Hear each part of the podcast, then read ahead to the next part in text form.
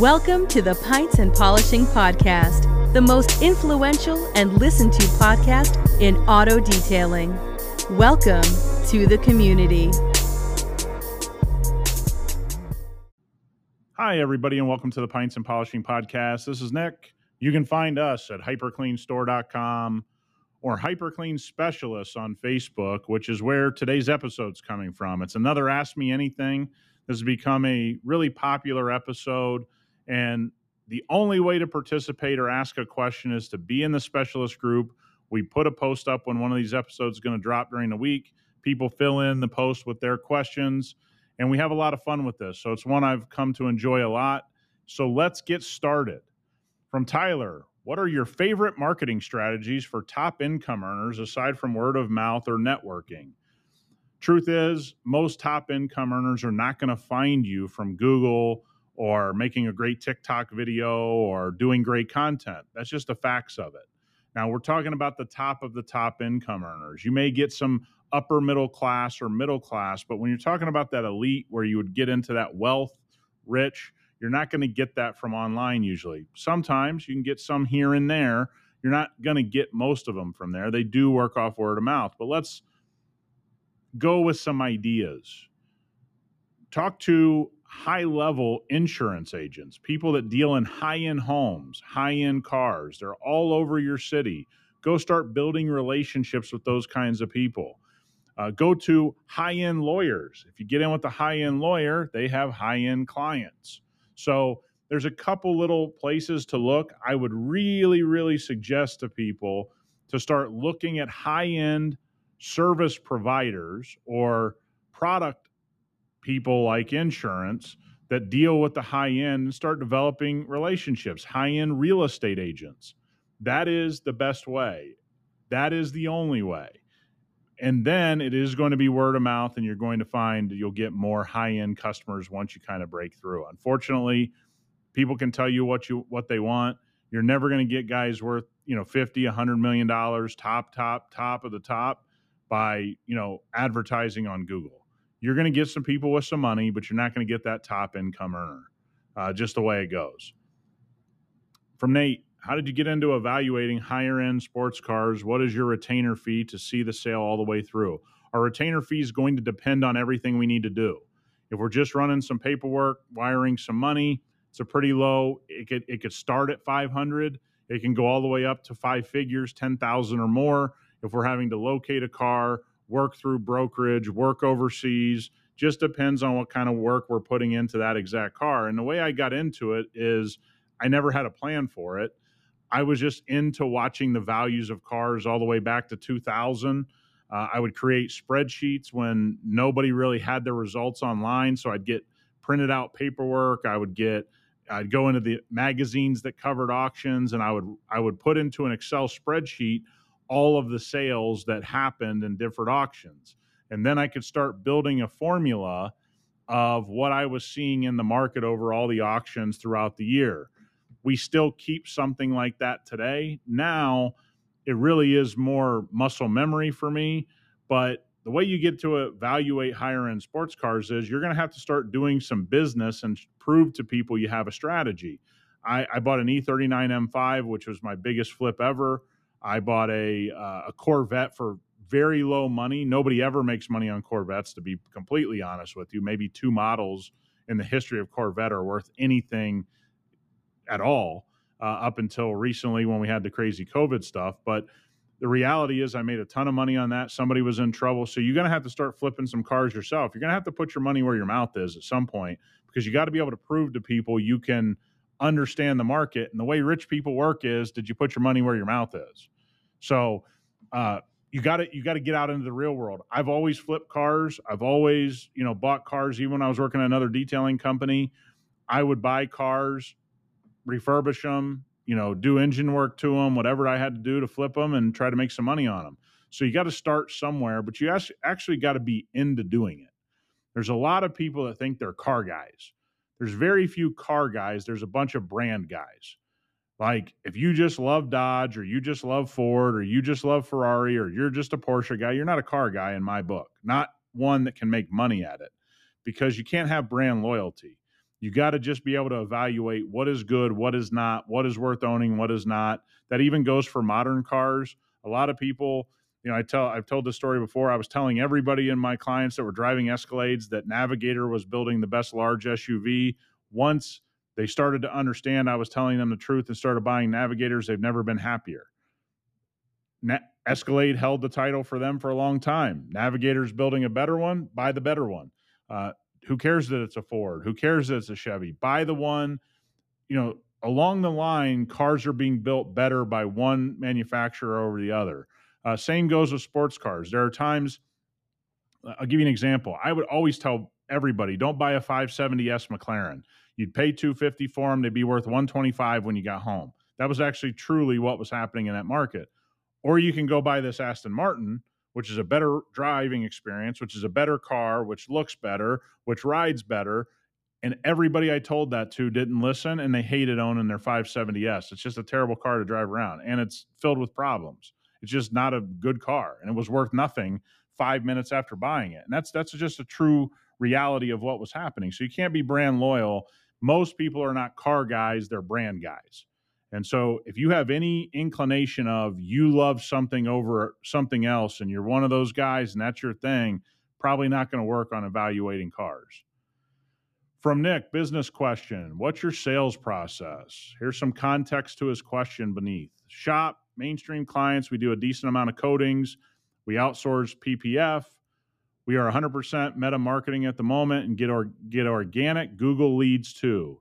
Looking to add more commercial and dealer accounts need to either hire a dedicated salesperson or hire another detailer so I can go call on people myself. I don't hear a lot of other detail shops having a dedicated sales team or talk about their sales process at all, which makes me wonder if I'm missing something. You're not missing something. I handle all the sales for VR at this point. I always have.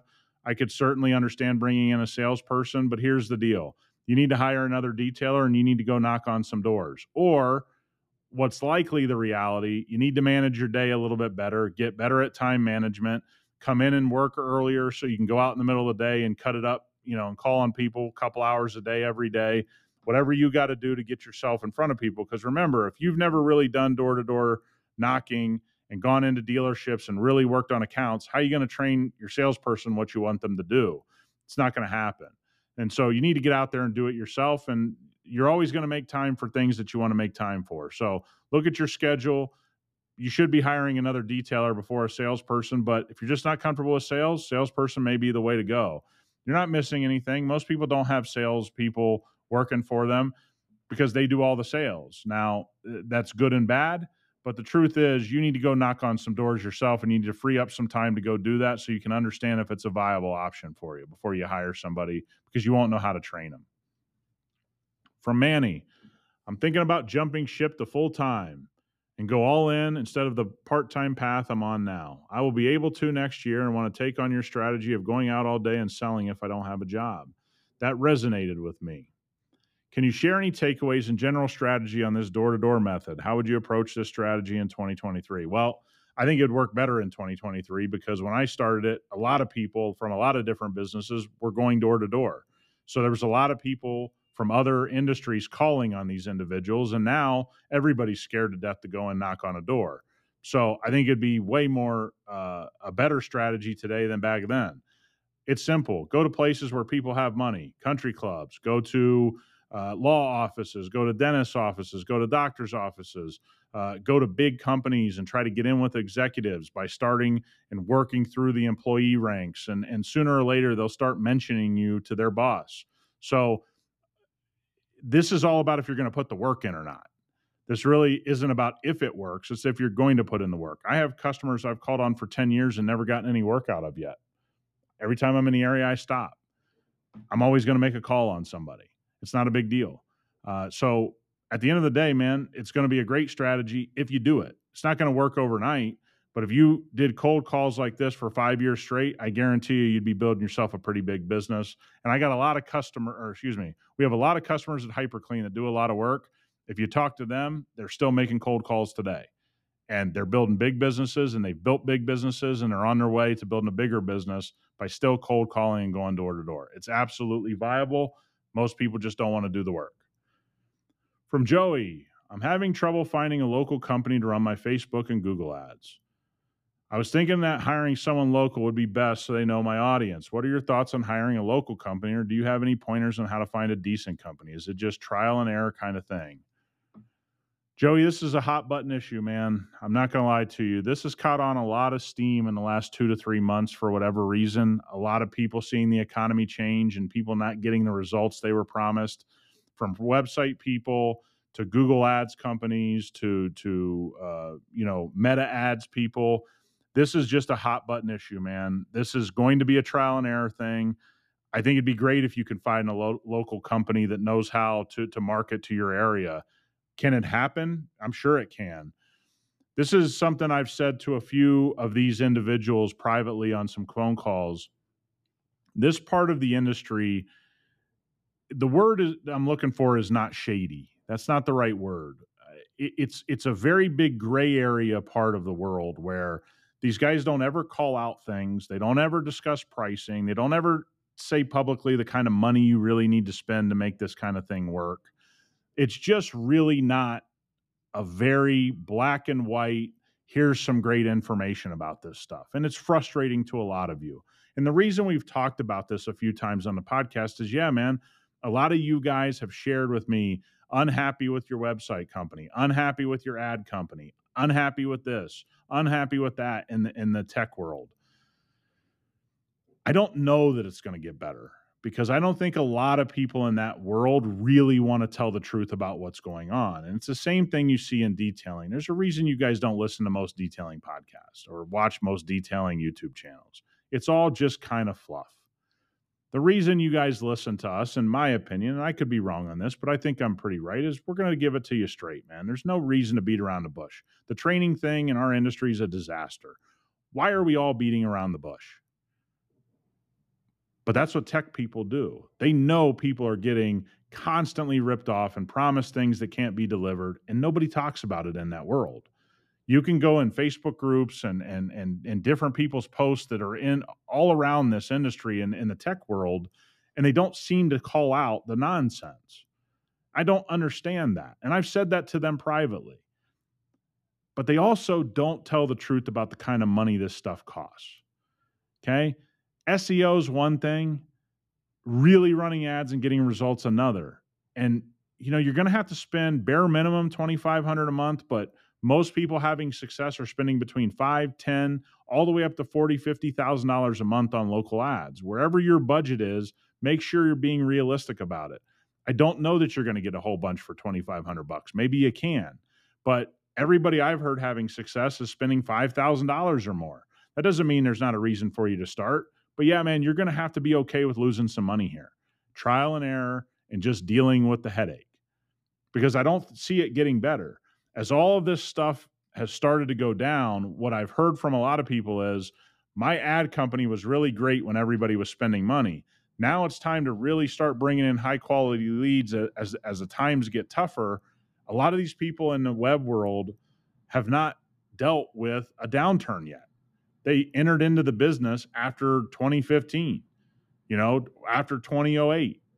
They they they they don't have any experience dealing with a tougher marketplace. And they're not really forthcoming in telling the truth about how this thing works. So you got a lot of people in confusion.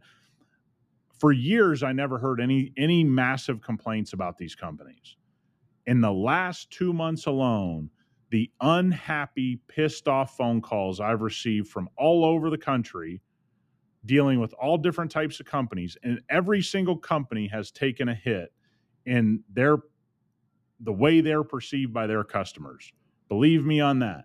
There's a lot of people that I think are going to have a real surprising 2024. I'll be shocked if we don't see a mass exodus from some of these website companies, some of these uh, ad companies.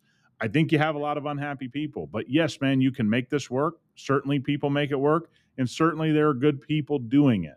It's very hard to find the good people. You have to know that going in, but doesn't mean you don't try, doesn't mean you don't do the trial and error thing. We all got to take some risk. From Daniel, we had an interesting conversation on the pub. I was hoping to hear your thoughts on my on my question, so I'll ask it here. How does it take 10, 12, 20 plus hours to do a paint correction? Only reason he's asking is he's done these services, and I've perfected cars from the body shop with less than ideal repaint conditions, w- which the vehicle required a wet sand compound polish and then protection layer. It was wax and sealant back in the day because coatings didn't exist. The tool was a rotary machine, DA polishers didn't exist. So I just want to learn what is going into such a timely job. I can't wrap my head around it. That's the fir- first part of his question. Oh, I don't really want to wade into this, Daniel, because paint correction has turned into a really, really, really bad thing in our industry. It's become a very ego driven thing. People get pissed off when you give your opinion on it. People, you know, think they're right about everything. Look, man, I've done a lot of paint correction that takes more than 20 hours. I've done a lot of more paint correction that takes less than 10 hours it just all dependent on somebody's skill level, somebody's process. And also, I'm going to say this I've learned not to believe people when they tell me how long they spent on a car or on a truck. That's why I say I don't really want to wade into it. I don't want to call someone a liar. I don't want to say that I know. I don't know. I don't know what people are doing. And I got no idea why some people think it's like a badge of honor to do 20 hours of paint correction and apply a coating and they made a thousand bucks it's not very good money. I don't know. I know most people can't charge for 20 plus hours in paint correction, 10 plus hours in paint correction. And I'll tell you a little secret of the industry. Most guys who are great at sanding cars will say you can't monetize sanding cars. They're actually doing it to make things go quicker for them. A lot of things changed from paint systems. It was much easier, in my opinion, to cut paint on single stage paint. That's something the world you came from. It was much easier to finish down in a lot of cases, not all. I understand. And the skill was different. A lot of guys don't reach for a rotary, so they can't do a speedy cut and they can't do a speedy finish because they don't know how. They haven't been taught. But this is something I, I'm just really tired of in the industry. This paint correction thing's gotten so out of control everybody telling me they're doing you know 7000 hours of correct i don't know what to believe. And quite frankly i don't give a shit. Because i i know guys that are doing show level cars for sema and show level cars that are winning awards and they are spending a lot of time. They're getting every nook and cranny and they're really getting tight to the edges and that shit takes time. They're taking trim pieces off and doing all this other stuff I would say the average person should not be doing 10 plus hours of paint correction. Number one, because they probably don't have the skill. But if they're going over 10 hours, the likelihood is they have an inefficient process.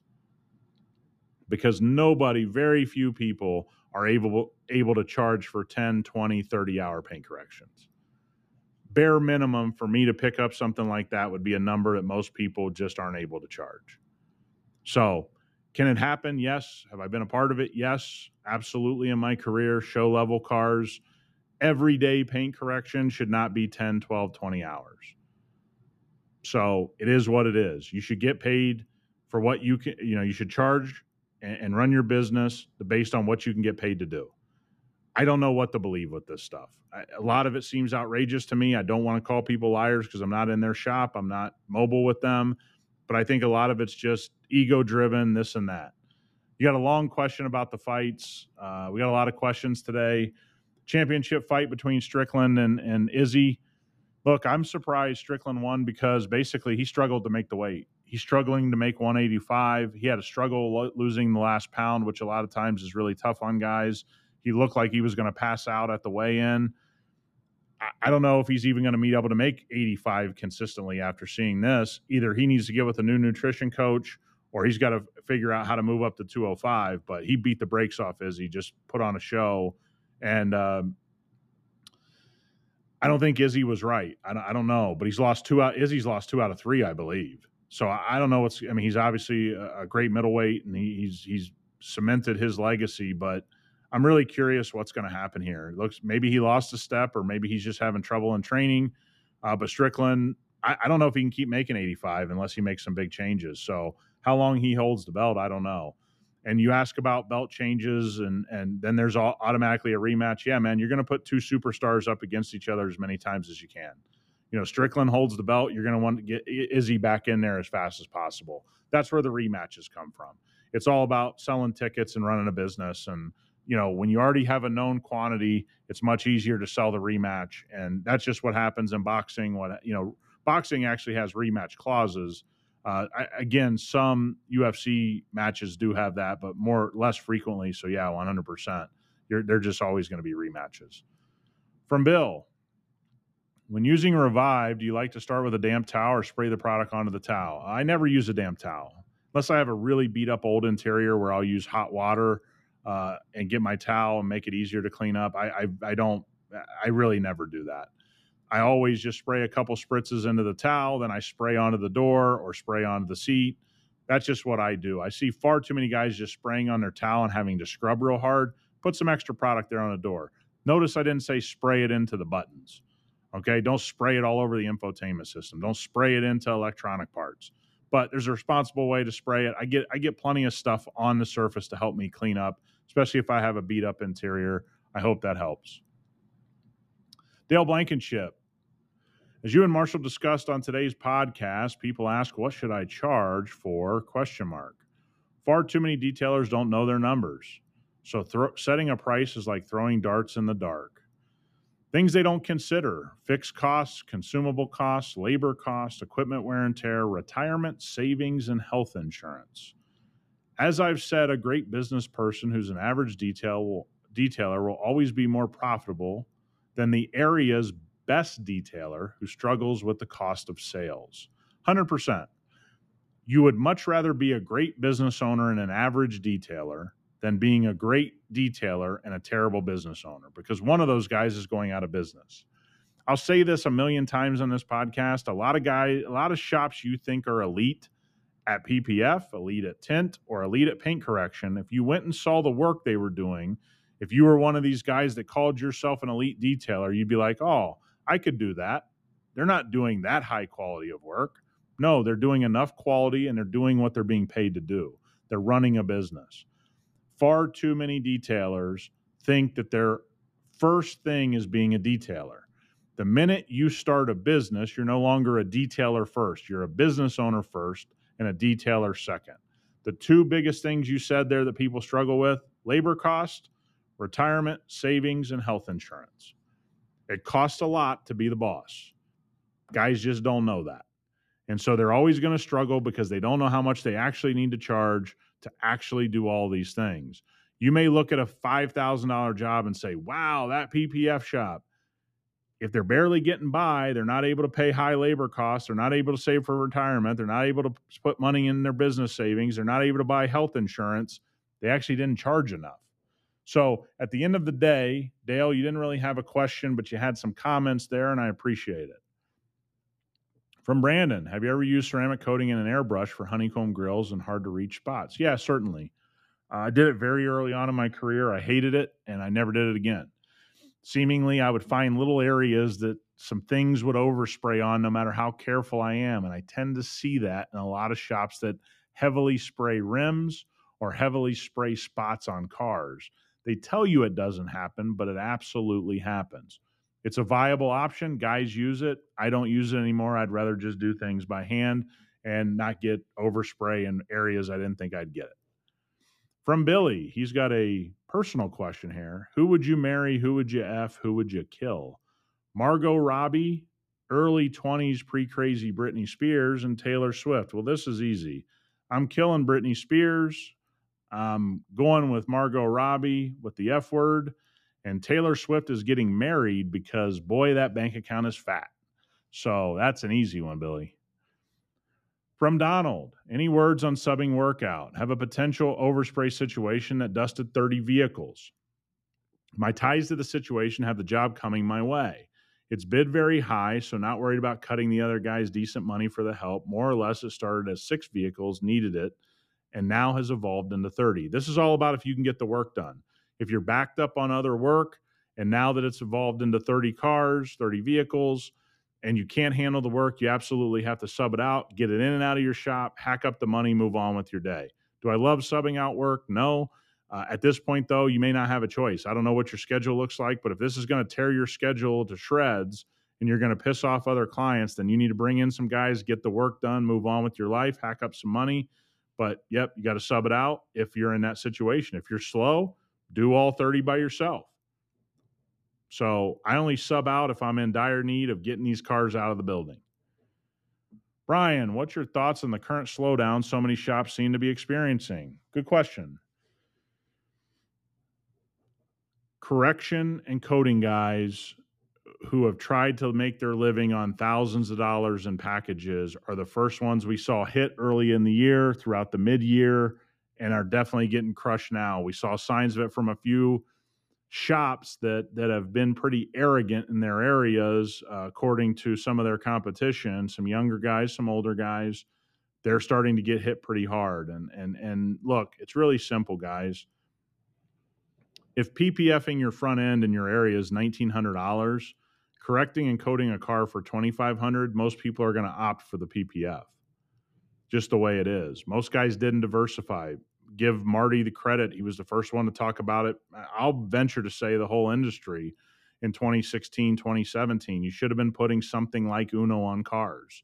You should have a diverse set of packages that when times get tough and you can't get that big dollar amount at that point in the economy, you should have these other things to fall back on that you've been developing the whole time. And many people didn't listen and didn't want to do it. They thought they were above it. And now, unfortunately, they're not going to be in business. Uh, so it is one of those things that we kind of look at in this industry. And those of us that have been around, we knew the guys who can get $2,500, but we also saw guys getting $2,500 that we knew this wasn't going to last. Those guys have been cut out of the business very quickly. Hell, some of them are at ceramic coating companies right now acting like trainers. It's what they're doing. They've already gone out of business. So if you haven't diversified your packages, and nobody says you can't offer $2,500 packages, it's just when it's hard to eat on those packages as times get tough, you should have some other packages to fall on. So those are absolutely the guys we're seeing slow down. Certain PPF shops are slowing down. Certain tint shops have been pretty slow all year. Kind of is what it is. I think it's it's all going to come down to the business owner and the way that they've built their business, and I think that's what we see in detailing. From Thomas, do you have any book recommendations? Could be about success, business, etc. Yeah, I got one business book I would I would tell you guys to read. Uh, it's called Blue Ocean Strategy, and basically what it walks you through is something in our world you see is you see a lot of detailers asking people what to price things, and then they price things exactly like the guy down the street. Well, that's called red ocean strategy. There's a bunch of sharks in this red part of the ocean that are hunting for the same fish. So your pricing should be different than everyone else. And let me give you an advice on price. You either want to be the lowest price or the highest priced in your market. Everybody in between gets killed. It's exactly what happens in every business across the world. Rolex does really well, but so does Seiko. There you go. Right? Seiko makes a lot of watches, G Shocks, 100 bucks. Right? They make some decent watches, they make some low priced watches. Rolex doesn't make any low priced watches, right? AP doesn't make any low priced watches. That's how these companies operate. So you need to find your way into the blue ocean of business and learn to do business in a way that makes things easier on yourself by doing business in a different way than you've been told. And they walk you through it systematically. The other thing on success in business, listen to anything Warren Buffett says. Learn about money, learn about index funds you know, a lot of you guys could save a hundred bucks a month into an index fund over the next 30, 40 years, you'd be a millionaire. It's important. Uh, I know guys don't want to hear it on this kind of podcast, but that's exactly what I would do. Learn how to invest in the S&P 500 passively, put money in, never look at it. I don't care if it's 20 bucks a week. It's going to go a long way in your life. So, hope that helped. From Mason, if you lived in a colder, snowy climate, what would be your mobile process? How would you convince customers that winter is still a great time to keep their vehicle maintained? First of all, I would tell everybody that would listen that winter time's much harsher on your car than the sun in those places. And it's just a fact. I mean, the sun is harsh in the desert, not as harsh in these snowy places. So I would tell anybody that listened that you should take care of your car in the winter, and I would hammer it home and hammer it home and be my sales process all the time.